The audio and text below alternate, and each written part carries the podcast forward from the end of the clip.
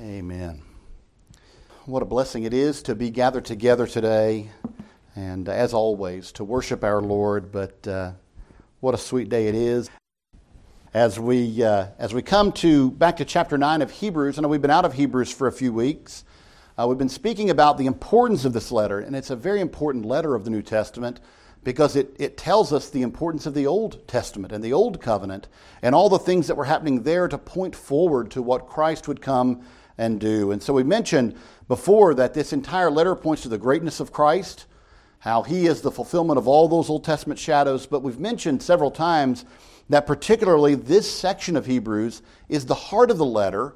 And uh, depending on how you place Hebrews in terms of importance in the scriptures, may be the very heart of the Bible. Certainly, it's the heart of biblical theology that Christ came to be the perfect high priest, and that that he had to have a covenant or law attached to his priesthood. He had to have a sacrifice to offer, and he had to have or be the high priest to administer that offering in the heavenly places. And so, again, all this is saying everything you learned in the Old Testament is not thrown away. It is the model, right? It is the type that points to the antitype in, in this new covenant understanding of what Christ has accomplished. So, all this is important. All of it's been pointed to over the last few chapters that the Levitical or Aaronic priesthood was not the end, right? It wasn't the end. It was pointing forward to something greater. It was for a time, an earthly, if you will, temporal priesthood that pointed to a greater eternal priesthood, the Melchizedekian priesthood, which was, if you will, kind of mysterious in the Old Testament and maybe even a little mysterious in the New Testament, but it's revealed more obviously in the New Testament than in the Old. But it's pointing out that this is the true eternal priesthood that Christ uh, comes as a priest in the line, if you will, according to the order of Melchizedek. And then also we saw the promise of a new covenant. That's not new to us. There was an old covenant, and there was always the promise of a new covenant that would come. And we see that in places like Jeremiah chapter 31. It was recognized there will be a new covenant. But what Hebrews is arguing for is really the newness of the new covenant, that it is a new covenant. And in fact, as Jeremiah said, unlike the former one, right? It's unlike in several regards, and we've looked at that over time. But the necessity of a new covenant is seen in the author of Hebrews' writings. How? Because Christ could not minister under the old covenant. He wasn't a Levite. He could not enter the holiest place and offer the sacrifices there. If he had done so, it would have been in violation of the law, and Christ was obviously not going to violate the law, because if he did so, he would be no longer spotless and therefore not able to offer the atonement we need. And so it just is logical here, the author says. If there was going to be a change in priesthood, there must also be a change in law or covenant. They must go together. So closely is the priesthood and the law connected that to have a new one, you must have a new other. And so that's what he's been arguing. So we see all this coming together and leading up to even saying, even the tabernacle itself, as fixed as Israel was upon the tabernacle and later the temple, saying, This is the place where God dwells amongst us, the author of Hebrews says, mm, You didn't read the scriptures closely enough. For what did God tell Moses? Make the tabernacle according to the pattern that I showed you upon this mountain. Meaning, and that word, by the way, tupos or pattern that's given to us in the text means after the, the blueprint, the original that I showed you. In other words, what he's saying is God gave him the directions for building a model on earth of what he showed him upon the mountain. Now, the author of Hebrews doesn't leave us to interpret what that is. Inspired by the Holy Spirit, he says there is a true heavenly sanctuary, of which the earthly sanctuary resembled or was a model but it was never to be the end. You see, if you thought that the Levitical priesthood and the Old Covenant was the last thing, the eschatological covenant, then you might also think then the tabernacle and the temple were the eschatological sanctuary of the Lord. But he says no. It was always worded in such a way as to make you realize that there was something greater. And that greater thing is the sanctuary in heaven. And so, again, we have to be very careful how we interpret these chapters of Hebrews Because a lot of people want to bring figurative language and say, well, all this is figurative. The heavenly sanctuary is figurative. The taking of the sacrificial blood into the holiest place and the heavenly sanctuary is figurative. But actually, that's exactly the opposite of what the author is arguing. He's arguing that the earthly things were the figurative aspect, that they pointed to the greater nature of what Christ would do. And so we need to understand that. And so all of it pointing forward and preparing us for the coming of the true high priest, the great high priest, the perfect high priest, the messianic high priest, even Jesus Christ. Now, we saw last time we were here, three or four weeks ago, that even Yom Kippur and all the sacrifices of the, of the temple and tabernacle were pointing forward to what Jesus would do. He makes this point Yom Kippur pointed forward to Jesus. And the reason we know that is because the sacrifices were never really enough, they weren't sufficient. They would have to be done every year, year upon year, and even then, they didn't do certain things. He says they were not able to cleanse the conscience. They gave an external cleansing. This is difficult to speak about for us. But there was a sense in which, by these sacrifices, the people of Israel could remain in the land and obedient to God, but it could not clear the conscience. And he even makes the point that it did not atone for intentional sin, but sins done in ignorance.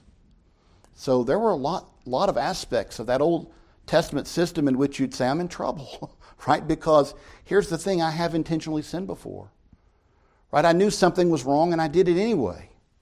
No matter how many years ago it was, I have done that. And according to the law, the Old Testament system doesn't atone for such things. It doesn't cleanse for such things. And it cannot cleanse internally the conscience. And so the scriptures are telling us, the author of Hebrew is telling us here, that the reason we needed something beyond that system was it was never enough. God never intended it to be the eschatological or last system. That it was pointing forward to something greater than itself. It was pointing forward to Christ, which Paul argues the entire Old Testament does. The end of the law is Christ Jesus. It all points to him. It is that pedagogos, the, the schoolmaster or the tutor that takes us by the hand and leads us to Jesus. These are texts I hope that are familiar to you because they're all saying the same thing. And so we see all of this, and we come here to realize that what the author of Hebrews is saying is that entirely priestly system, that entire priestly system of the Old Testament was to point you to Jesus. How? You would say, I've done all the things I'm called to do, and it's still not sufficient. I've offered the yearly sacrifices. I've offered the sin, sac- the sin offerings. I've done all the things that I'm called to do, and yet I've deliberately sinned. Uh, my conscience is not cleaned. I need more. I never feel completely right with God through this system. And guess what? You were never intended to. It cannot do that. That's why we say that all that have ever been saved have been saved by faith alone. Not in those sacrifices, but what in those sacrifices pointed to, which was the atonement that Christ would offer. That's why Jesus says, Abraham rejoiced to see my day. Because Abraham didn't think the slaughter of a bull or of a goat could take care of his issues, but he knew that God himself would provide the sacrifice. And that's what the entire Old Testament was pointing to. If we don't realize that, we've misunderstood it. And that's what Hebrews is telling us. Many of us have misunderstood what we've read, and we need to be careful and read it rightly. So, as we come back to the word today, we want to see what he continues to say. Brother Ben read it uh, a moment ago, but I want us to listen to it again. And I'm going to be dealing with just a little bit with verse 15, so I'm going to add verse 15 in. He says this, and for this reason, he, meaning Jesus, is the mediator of the new covenant by means of death, for the redemption of the transgressions under the first covenant, that those who are called may receive the promise of the eternal inheritance. For where there is a testament, there must also of necessity be the death of a testator. For a testament is in force after men are dead, since it has no power at all while the testator lives. Therefore, not even the first covenant was dedicated without blood. For when Moses had spoken every precept to all the people according to the law, he took the blood of calves and goats with water, scarlet wool, and hyssop, and sprinkled both the book itself and all the people, saying, This is the blood of the covenant which God has commanded you. Then likewise he sprinkled with blood both the tabernacle and all the vessels of ministry. And according to the law, almost all things are purified with blood, and without shedding of blood, there is no remission. Now, my friends, there's some verses here we're familiar with. That last verse is one we quote often, right? To speak of the importance of blood uh, in both the Old Testament understanding and also the New Testament understanding. We could just say the understanding of biblical theology when it comes to salvation is based on blood. We need to recognize that, not hide from it, not uh, become scared of saying that. That's the truth. Um, we, I think I read uh, recently one theologian say the history of the modern church is trying to run from that truth, right? Of saying, well, we don't need blood and we don't need the death of Christ. Let's just make that that Christ came and gave a faithful example, but he didn't really need to die. No, the Bible says he needed to die and he came for that purpose. He came for that purpose. And we see in Hebrews the importance of blood. So, as we look at this text today, I want us to look at three points. First of all, mediation and redemption. Second of all, covenant and testament. And third, blood and forgiveness. So, beginning first with uh, the idea of mediation and redemption, I want us to turn back, if you will, to see that this is not a, a new doctrine. We know that in the Bible. We've been arguing it all the way through. Uh, but it's not a new argument in Hebrews either. It's been all the way through Hebrews. The importance of atonement, and particularly the atonement that Christ offers, is been argued throughout this letter. From the very beginning, what does it say? When he had by himself purged our sins. That's right in the prologue to this letter. Meaning, from the very beginning, we see the importance of what Christ has accomplished. The Yom Kippur imagery that we've been talking about is again pointing to what Christ did by his greater sacrifice. Go back to the end of the of excuse me, the end of what we looked at a few weeks ago, and you'll see that. Because it says if if one thing was accomplished with the blood of bulls and goats, which was never sufficient, how much more, right, can the blood of Christ accomplish? So that's the basic theme or argument, if you will, of this section of Hebrews. So we see again and again that it's important to recognize atonement in this letter. Now, as you look at that, you'll see that in verse 13. For the blood of bulls and goats and the ashes of a heifer. So this is mixing the imagery of the, the heifer ceremony and also uh, Yom Kippur. The sprinkle, uh, sprinkling the unclean sanctifies for the purifying of the flesh. Verse 14 How much more shall the blood of Christ, who through the eternal Spirit offered himself without spot to God, cleanse your conscience? And that has the feel of even your conscience. This is something the old covenant uh, sacrifices could not do. How much more then will it cleanse your conscience from dead works to serve the living God. Now, I come back to this section because it flows into what we're looking at today, but also because we really didn't get to look at the end of 15 last time, and I don't want to leave any part unaddressed. It says, And for this reason, because he has a greater sacrifice, he is the mediator of a greater covenant. What does it mean to mediate? It means to be between two parties, right? That's what a mediator is. If you get into some kind of issue at, at work, they may bring in a mediator. If you get into some legal dispute, they may bring in a mediator, right? These things happen.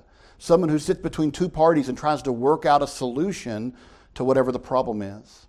Well, the Bible tells us that God's relationship to us is mediated.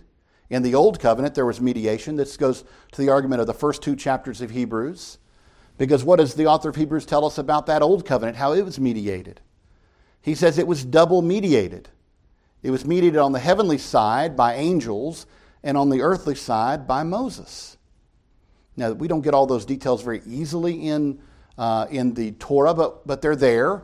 And he tells us very clearly in the New Testament this is how it happened. There was God and there was man, and in between God and man, there was two mediators. Two mediators. Now, why does the author of Hebrews think this is an important detail? because the new covenant is not double mediated, it is single mediated. And he says if it's a greater covenant and it only needs one mediator, that shows the exceeding greatness of Christ as a mediator. We live in an age where people say there are certain doctrines we don't need anymore. We talk about this often. They say things like the virgin birth of Christ, the incarnation, we don't need these things the hypostatic union, however you want to word that, that Christ is fully God and fully man. If they believe that, they have not understood the text of Scripture and they have not understood the argument of Hebrews. Because the author of Hebrews says the only reason this covenant can be single mediated is because we have the perfect mediator. There no longer is a need for two parties to mediate because now in one person you have God and man perfectly brought together. And therefore he is uniquely, only he is suited to be the mediator between God and man because he is both fully God and fully man, perfectly God and perfectly man. And so we see here this argument from Hebrews that mediation is important and Christ is, in fact, the mediator. And so, as I see that, he is the mediator of the new covenant. Now, how did he do that? We come to the point we're going to be looking at today by means of death. He could not do this except by his death. And people say, well, why is that? Why couldn't he just do it in some other way? Well, the author of Romans, Paul, answers this in his own way. He says the gospel is the explanation of how God can be both just and the justifier of those who come to him in faith. What does he mean? How can God pardon sinners and remain just himself, remain holy himself? I've asked you in times past to think about this. If a judge just says, you know, I hate sending people to prison, I'm just going to allow anybody that comes to my court to skate right out the other side, I'll declare them in good standing with the law. Is that a good judge or an unrighteous judge? Unrighteous judge. So, how does God do what would seem to be the equivalent of that? Take all of us as sinners and declare us unrighteous without himself being unjust? And Paul says in Romans, the answer is the gospel, because the gospel is the explanation of how he does it. That Christ bore our sins, he took the curse that was due us, he bore them on his account, so that they weren't just overlooked, they were fully paid for, paid in full.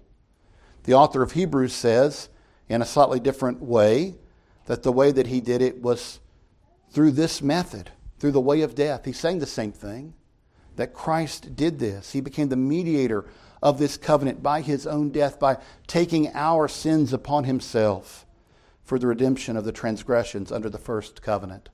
That's an interesting wording, isn't it? He doesn't just say for sin, he says for transgressions under the first covenant. Why does he say that? I think the reason is this he's making the point the old covenant and its law had a purpose, and that purpose was to show you you're a sinner. It identified sin. It made you recognize the holiness and the righteousness of God and that you don't measure up. That no man in his own righteous standing can stand before God because no man has righteous standing before God. We've said many times, I think it was J. Vernon McGee who used to say, the law does three things it shows you God's perfect holiness, your sinfulness, and your need of a Redeemer. That's what it shows you. And I think the author of Hebrews is just saying that in a different way. He's saying that what Christ did was redeemed us from all the things the old covenant law pointed its finger at us for. Because all of us recognize that we've all fallen short of God's glory, and we can point to exactly where in the law we've done it, maybe even today.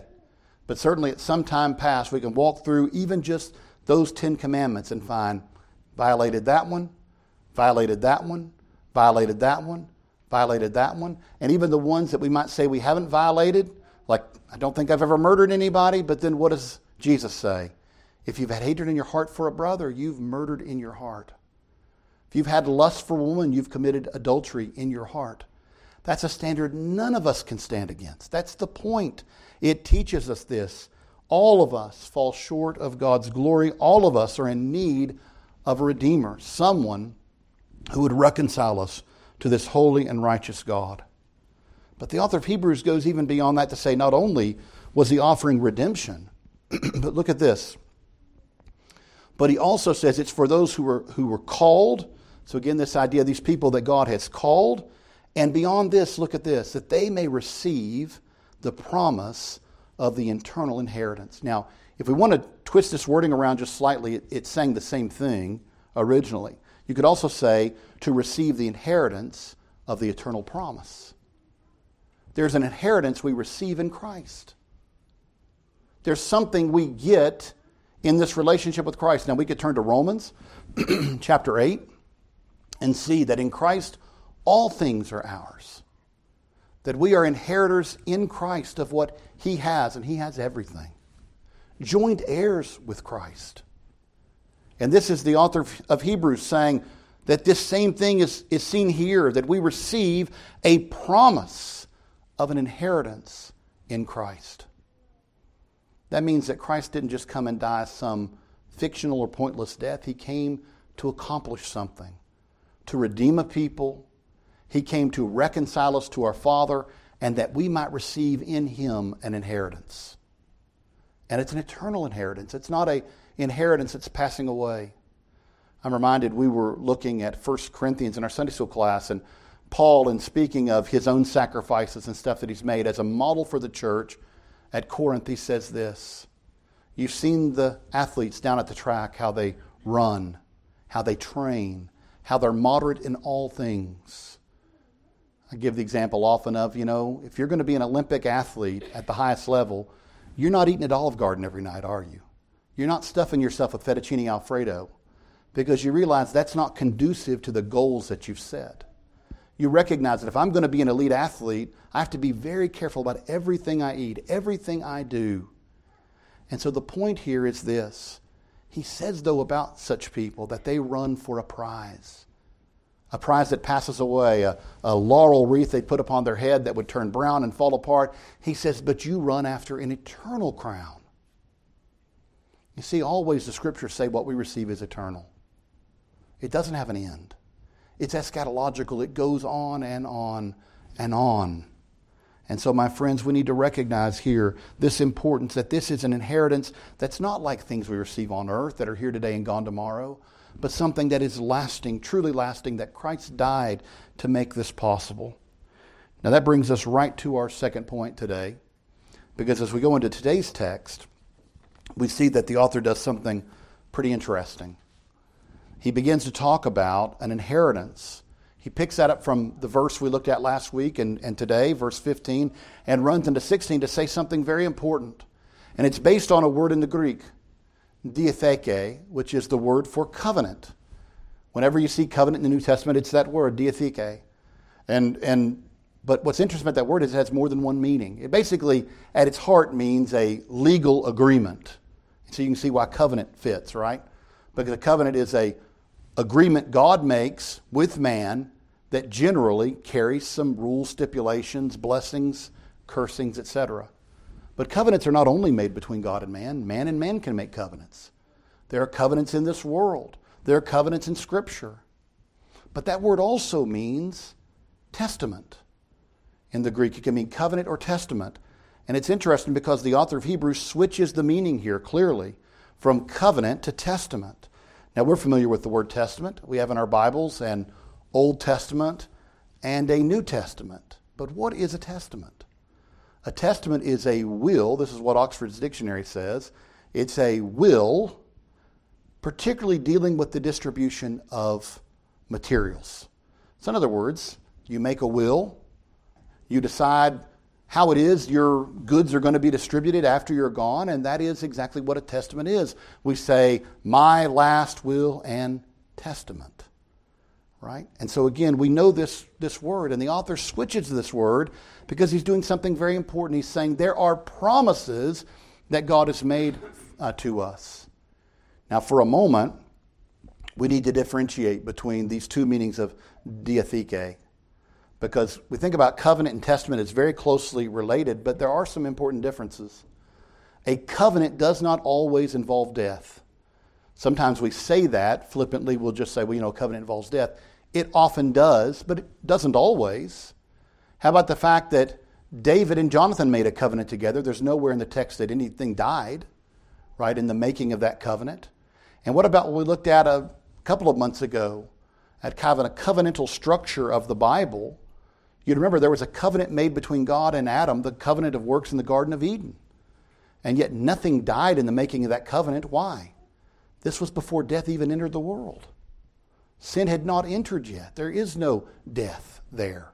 It would violate the basic theology of Scripture for there to have been death. So covenants are agreements that sometimes do revolve around death. Why doesn't the one with Adam, for instance, require death? Because Adam had not sinned. There's no need of reconciliation to God. There are parties that are coming together to make an agreement in the same way, if you will, Jonathan and David do. Or maybe two neighbors do, where they say, hey, listen, let's just, our boundary, been disputing it, let's just come together and set a boundary that's fair for both of us. And we'll just covenant together on that. Well, you don't probably have to sacrifice any animals to make that happen if you both agree to it. So, again, we need to recognize that. But there is a difference here because testament always involves death. The entire purpose of a testament is looking forward and seeing death. Why does any person create a testament? It's always with the specter of death, is it not? And I don't mean by that an, an, an upcoming close death.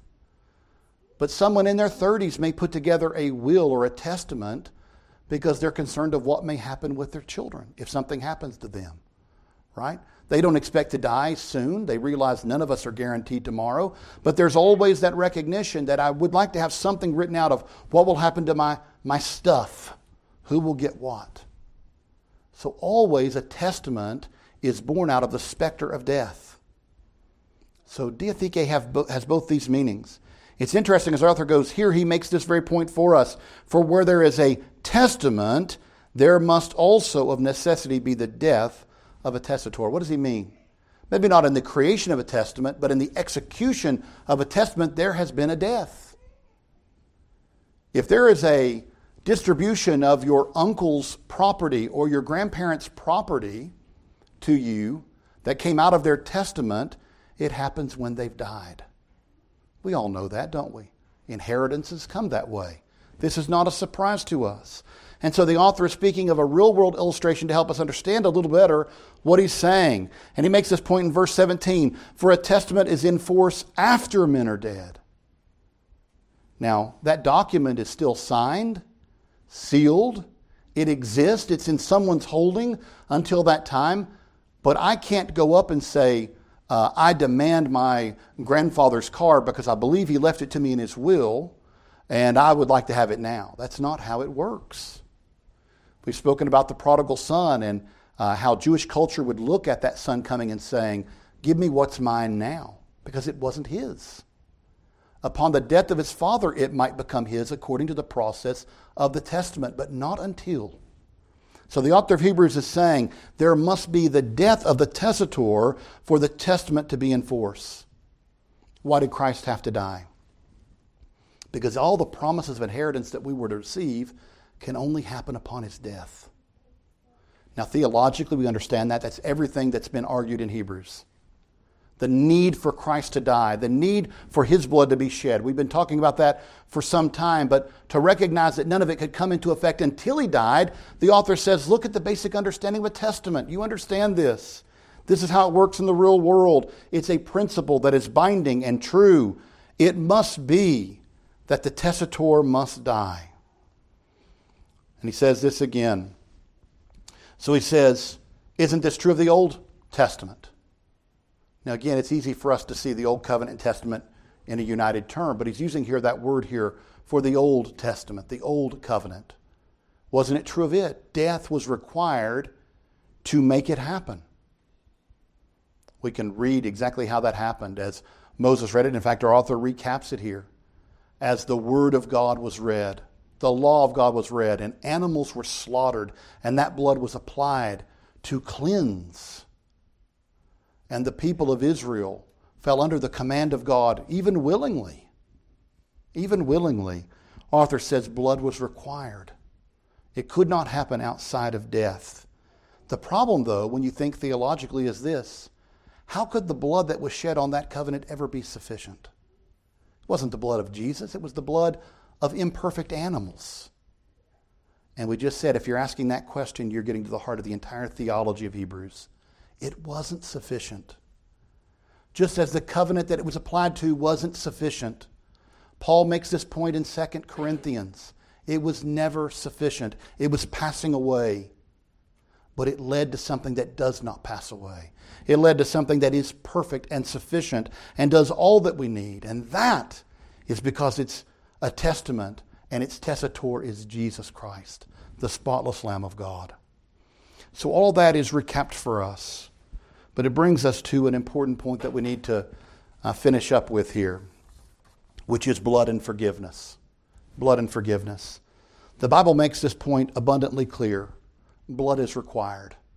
Blood is important, right? Blood is shown from the very beginning of Scripture to have life in it. We know this. If you drain blood out of a human body, it will not live, right? It's just a basic biological fact. In the blood is life. And from the very beginning, God tells us there's something special about blood, something unique about blood. When blood fell upon the earth, it said that its blood cried out unto God.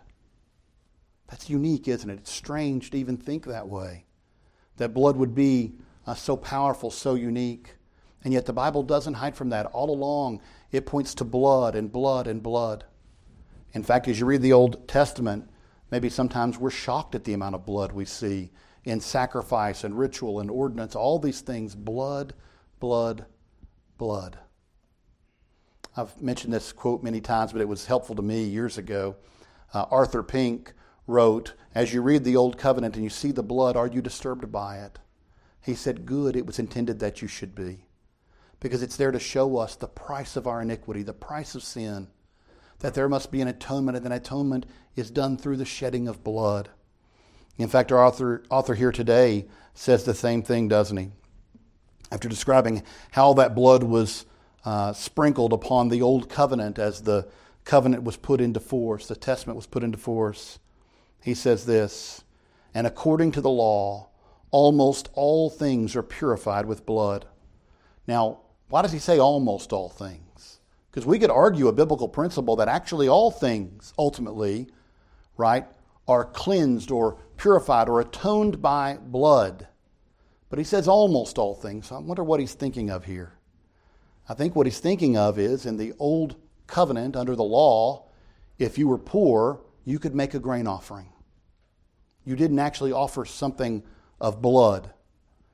But this wasn't the pattern, was it? This was the exception. This was a mercy offered to people that could not afford an animal to offer. And so it's the exception. I, I think he's making room for that exception here. But we would make the point that even that really is an exception with force because of this. All those offerings of bulls and goats and heifers and grain and doves and all those offerings, none of them were of themselves, but all pointed to the perfect offering of Christ. It's through Christ and his sacrifice that true atonement comes. And so we recognize here that as he's saying this, he's making exception for that, but he's recognizing that blood is what the scriptures say is necessary to atone for sin. And then look how he says it here at the end. Without shedding of blood, there is no remission. There is no salvation. There is no expiation. There is no whatever term you want to use. There is not the putting away of our sin without the shedding of blood. Why did Christ have to die? Right there's your answer. Right there's your answer. It also explains to you why, as you think about that Old Testament system, it should be shocking. Because it should say to all those present, look at the price of sin. Look at the means that it requires for atonement. I want you to hear what Spurgeon wrote on this. I thought it was really interesting. He says this, speaking of imagining the outer courts of the temple. I suppose the outer court of the Jewish temple was something worse than an ordinary slaughterhouse. If you will read the list of the multitudes of beasts that were sometimes slain there in a single day, you will see that the priests must have stood in gore and have presented a crimson appearance their snow white garments all splashed over with blood as they stood there offering sacrifice from morning till night. Every man who went up to the tabernacle or to the temple must have stood aside for a moment and said, What a place this is for the worship of God. Everywhere I see signs of slaughter. I don't know if we often think about that, what it would have been like to go to temple. If you didn't live in in Jerusalem, you would go up on those festivals that required all men of Jerusalem to go up. Oftentimes, they would take their families with them. Can you imagine to, to finally get to go into the temple, this place that you long to see, the place that symbolizes God's presence amongst his people, and everywhere is bloodshed? Bloodshed. And we say, well, what is the purpose of that? The purpose of that is to point forward to what Christ had to do and our need of him to do it that unless He did it, we would die in our sins as a people without hope. That's the message of Scripture. That is the message of Hebrews. That there is a great and glorious inheritance for the people of God. But you receive it through what Christ did and what He did alone, and no other way. The Old Testament was not sufficient. The blood of bulls and goats couldn't do it. Christ alone, the spotless Lamb of God, could do it. And praise God, He did do it. He went to Calvary's cross and gave His life as an atonement for us, that all those who put their faith in Him can have the eternal inheritance that He promised His people. My friends, as you think about this text today, it really does beg the question are you a part of that inheritance? Is your faith in Christ? Do you believe that He is who He said He is and that He accomplished what He said He accomplished? Do you have faith in Christ? Because it's only in Christ that we have hope.